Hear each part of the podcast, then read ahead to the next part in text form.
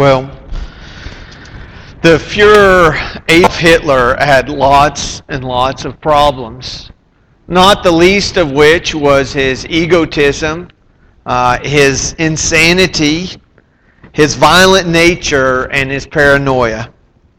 But militarily speaking, the one thing that really hurt Hitler and the Germans more than anything else was that Hitler dreamed too big.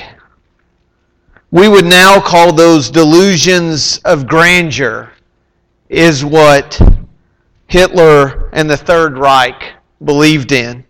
The elimination of the Jewish race, the annihilation of the Soviet Union, everything had to be done bigger and better than ever had been done before. And so I want to take just a few minutes and give you just a glimpse of one of the things that I enjoy doing when I'm not reading the Bible or playing with kids. Uh, I love history and specifically World War II history.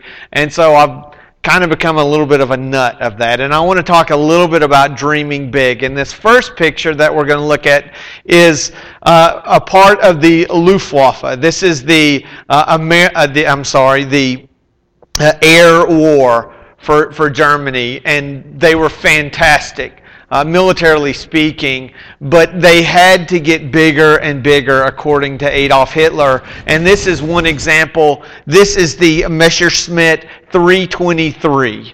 And to get a glimpse of it, you can't really see, but there's tiny specks down at the bottom. Those are people. The length of this aircraft was nearly 100 feet long. The wingspan was 181 feet, and the height was 33 feet tall. It was more than three stories tall. It had the ability to carry as many as 130 troops or up to 12 tons of equipment. There are pictures you can see where it opens up in the back and they literally would load tanks into this aircraft and then take off. 12 tons of cargo. What was the problem with the Messerschmitt 323? Can you guess what it was? It's too big and too slow. There is no surviving 323 around because every single one of them got shot down. How about this next picture? This uh, is three different tanks. The first tank is a Panzer. This is what started the Blitzkrieg, this lightning war, and it worked beautifully for the Germans. They would come in at a fast rate and they would do what was called a pincer move. They would surround their army, cut off communications, cut off supplies, and then they would envelop them from all sides. And it worked amazingly well. But before long, Soviet Union came out with the T-34, so they had to one-up it. And the second tank you can see is the Tiger. This is one of the most famous tanks in the war. And that was used for a long time until a Sherman tank uh, that was called a Fury put a round into a Tiger tank, killing their, their famous ace. And that's when Adolf Hitler said, we have to go bigger. And he helped design and they created the, the tank at the back, which is known as the mouse. yes, the little tiny creature that we put out traps for. That's what this one was named after. It weighed in at 188 tons. It was 33 feet long, 11 feet high. The armor in the front was almost 9 inches thick of solid metal. And it held 990 gallons of gas, which meant that it had a range of 99 miles. That's right. For some of you who think that your wife's Suburban is a gas guzzler, this thing got 10 gallons to the mile. They made two of them. Only one of them was ever assembled, and it never made it out because what was the problem? It was too big. It was unrealistic. It would never really work. How about this next picture? This is probably something you haven't heard much of. There were two of them, the Bismarck and the Tirpitz. These were two ginormous ships that were created by Germany. It took over four years to create each one. The Bismarck went out on its maiden voyage. It went up against the Hood, which was a British tank, their best uh, tank, ship in the fleet, and destroyed destroyed it in one shot. And a small biplane holding a one ton bomb uh, or torpedo hit the Bismarck in the rudder. The one place it was vulnerable, it could no longer steer. And the ship that took four years to build was sunk on its maiden voyage. Hitler was furious and afraid. And he took the sister ship, the Tirpitz, and he put it in a Norwegian uh, uh, area and hid it there until at the end of the war it was found. It never went out on the sea and it was sunk because it was just too big. It had guns, it had eight guns that were 15 inch shells around the shells weighed in at almost 2,000 pounds and could be shot 22 miles away. But it never left the harbor. And the last one I want to look at, another one you're probably not familiar with. This is at Wolf's Lair. Uh, it's where uh, Hitler spent the majority of his time during World War II. Uh, as the war uh, increased and his success decreased, he became more and more paranoid, and he created this bunker, which you can see by the picture. Uh, underneath the yellow sign is an opening which a man is standing. It's over four stories tall, uh, and I could not find the outer dimensions. it was in pretty bad shape. The inside of the bunker had one room that was the size of a small bedroom. The rest of that building is solid concrete. It is estimated that you could have built three and a half Empire State Buildings with the amount of concrete that was used in that one bunker. Eight days, I'm sorry, 12 days after it was completed, Hitler left the wolf's lair and went back to Berlin. He always thought bigger had to be better. It's kind of like a Texas problem, isn't it? We have to get bigger and bigger and bigger. If it's bigger, it's going to be better. That's not only a problem that that Adolf Hitler had in World War II. It's not only a problem that our fast food chains have when it comes to making burgers or selling us big gulps and super big gulps and double big gulps. It even applies in our spiritual lives. Bigger is not always better. As I was preparing for this summer, uh, this sermon, I was trying to come up uh, with some uh, type uh, of, of title for it, and I, I decided I wanted to name it Dream Small. And as, as I was going through the slides this morning with Guy Kessner, Cole was up there and he looked at me, You're paying attention now? You got to be listening to this because he said, What are you talking about? Why do we need to dream small? He says, Everybody says you have to dream big. And I said, Well, you have to stay awake and find out why we need to dream small. I'm awake. You're awake. I'm glad. One person is awake through this. Hopes of big dreams can suffocate small realities. I'm thankful that Hitler was an egomaniac. And because he was so crazy about building some of those big things, he wasted resources that went to things that were useless and therefore killed fewer people. But in our lives, we sometimes focus on those big things that we really want to have. And in doing so, we miss out on those small opportunities.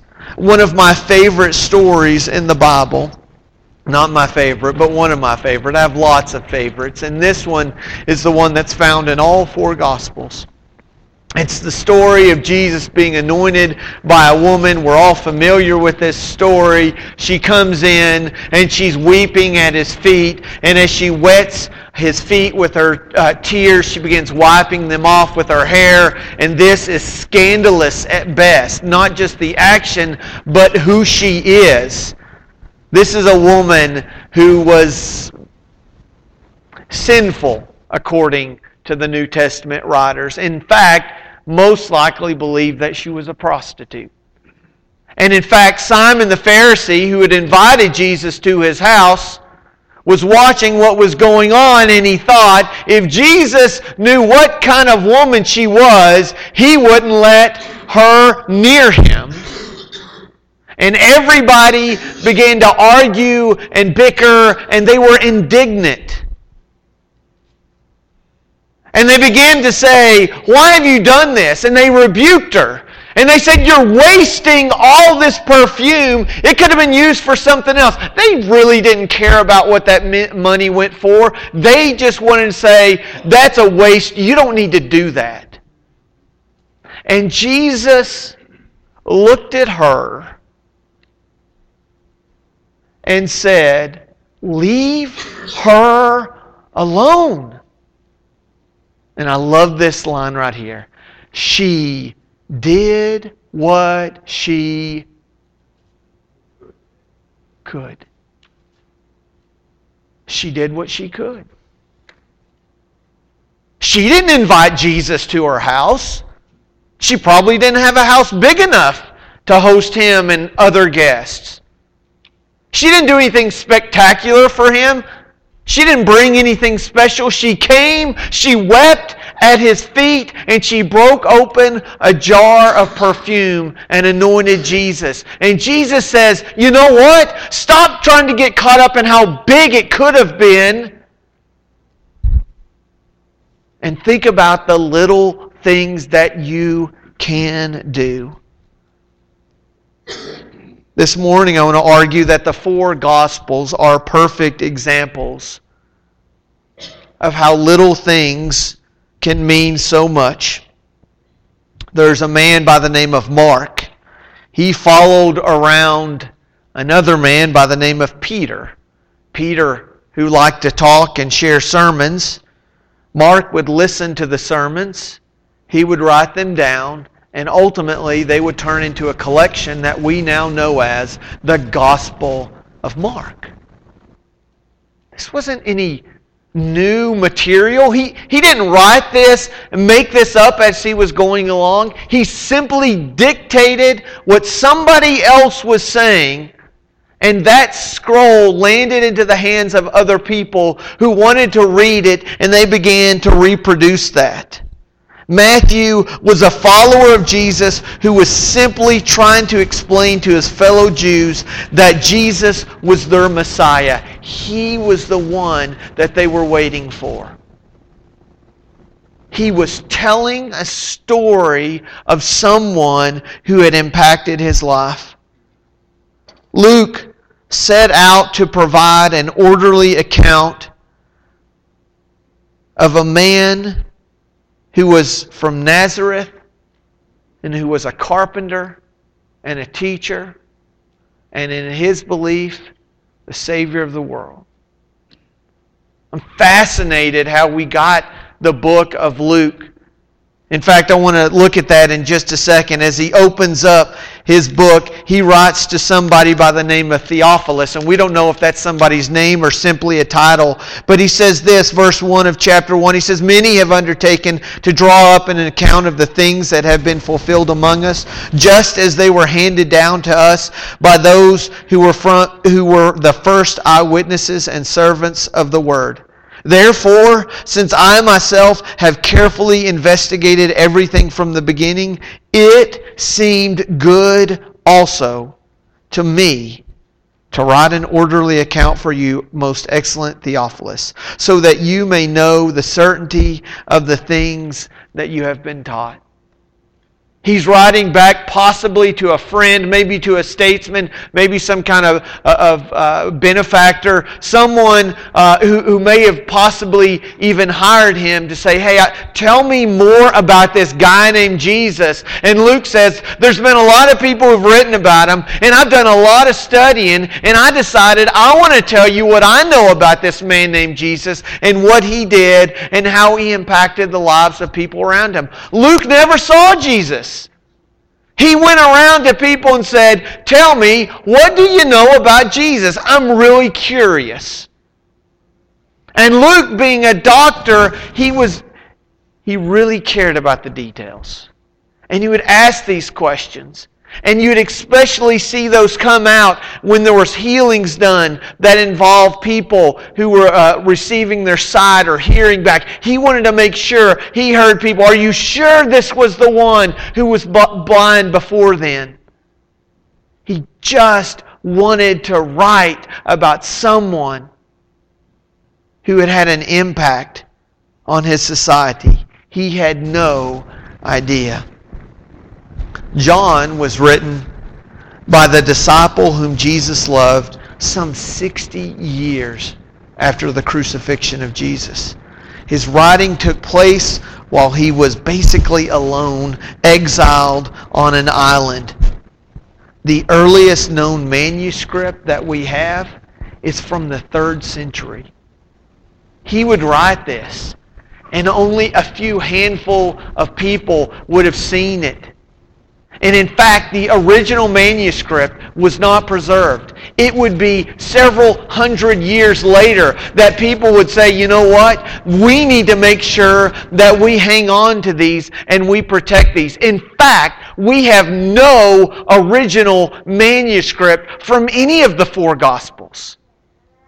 They were simply four different individuals who said, I want to investigate and write about and tell about this man named Jesus. None of the gospel writers had any clue that the writings would be copied, read, and canonized. John chapter 21 and verse 24, these are the last words in the gospel. He says, This is the disciple who testifies to these things and who wrote them down. Speaking of John, we know that his testimony is true.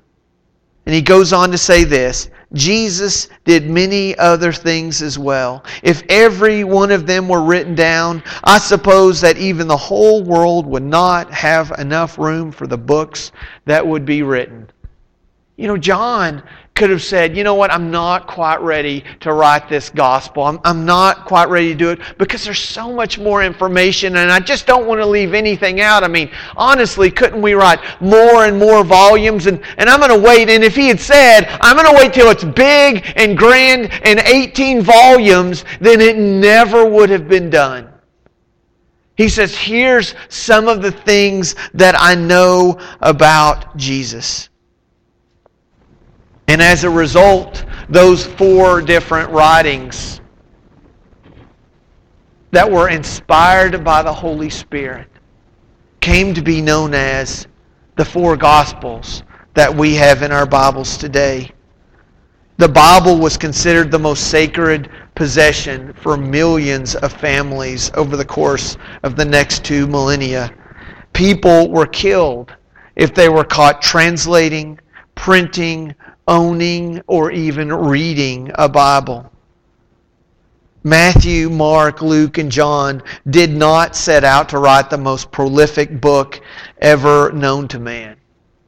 They had no idea that it would be translated into over 1,500 languages, that it would be leather bound or end up in every hotel room in a country that hadn't yet been discovered. They had no idea that their little writings would impact so many people. It is estimated that 10 billion Bibles have been printed over the last few hundred years.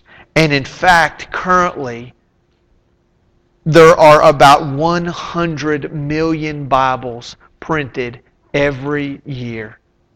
That's 300,000 in a day. How profound is that? Four individuals just shared what they had seen, what they had witnessed, and what they had heard about Jesus. They testified to who he was and what he had done in their lives and in the lives of others. It wasn't a big, great project that they set out to do. They just said, I want to tell somebody about Jesus. How about you? Don't we want to just tell someone about Jesus? We don't need big. We don't need grand. We just need to find little ways. Dream small. And let God allow the growth this morning, I want to close with a challenge to each one of you. Not a year long plan, not a month long plan. Let's just talk about the next seven days. I want to encourage you to dream small and think about some little things that you can start doing this week. Some of you already do this every day. But for some of you, I want you to think about picking one or two of these things and starting this week to dream and do small. Spend five minutes each day this week praying for the Spirit to work powerfully in your life, in the life of this church, and all across the world. Five minutes. That is probably about one commercial break when you're watching Days of Our Lives, hit the mute button in between. After they have the awkward stare off into space and they go to commercial, hit the mute button and spend time and ask for God's Spirit to work in your life and to open your eyes. That's one thing you can do. Second, have one spiritual conversation with someone this week. I don't know if that's saying, Do you know Jesus? or talk to them about their faith. Open up, begin one spiritual conversation. It can be with your coworker, your neighbor, your child, your spouse, someone. Just have that conversation. Talk about the Bible. Don't, don't talk about politic, uh, politics and all those different things. Focus in on spirituality. Maybe you can start off with something like the gospel writers did. Let me tell you about this carpenter named Jesus who changed my life. I get up on Sunday mornings and to go sit and listen to somebody talk about him. And I sing love songs about a guy who completely changed my life. Number three, read one gospel this week. There's four of them, lots of options. If you really want to go crazy, go for Luke. It's really long. Matthew's long too. It has more chapters. If you say, you know what, I want to take it easy, I'm going to dream small, pick Mark. 16 chapters and you're done. Just over two chapters a week. You can spend about 10 minutes a day and you'll be done with Mark before the week is over. Number four, in dreaming small, schedule a retreat. Now, all of you are like, wait, what's he talking about? Schedule a retreat. Like, we've got to go get a campsite and we have to have lots of food and I got to invite families in. We have to go away for a weekend. No, that's not what I'm talking about. Schedule a retreat. Plan 20 minutes, 30 minutes, 40 minutes, an hour where you're going to sit around with no TV, no radio, nothing, either in silence or in prayer or reading the Bible. Say, Friday at from 4 to 5, this is my time with God, and that's all it's going to be. I'm picking up the phone and I'm taking it off the hook or I'm turning it off. I'm going to spend time with God. Two more. Listen to, to Christian music only this week. If you're one that listens to the radio a lot like I do, pick the message or KLTY. I don't know the call letters to 104.5. Listen to one of those. Grab your phonograph and pull out an old Statler Brothers or Oak Ridge Boys or one of those gospel Elvis gospel songs. Put it on the on the phonograph and listen to records. Find a tape of AB, AVB or acapella or go to Pandora Find some way in which you can just fill your mind with that. And the last one is send out five random encouragement notes or texts this week. Dream small. It is amazing what a little text might mean to somebody else. If you just randomly send one out and say, hey, I want you to know that I appreciate you, that I'm praying for you, let's dream small. We're not setting out to write a book that's going to change the world. We're just going to talk about and believe in and pray to a Savior who's changed our lives. So this morning, dream small and allow those little things that you do impact the world. Four writers said what they knew about Jesus, and it's changed the world this morning, as we sing this song of encouragement, I challenge you to trust and believe in God as we dream small and He works out big in our lives. Let's do it as we stand and sing.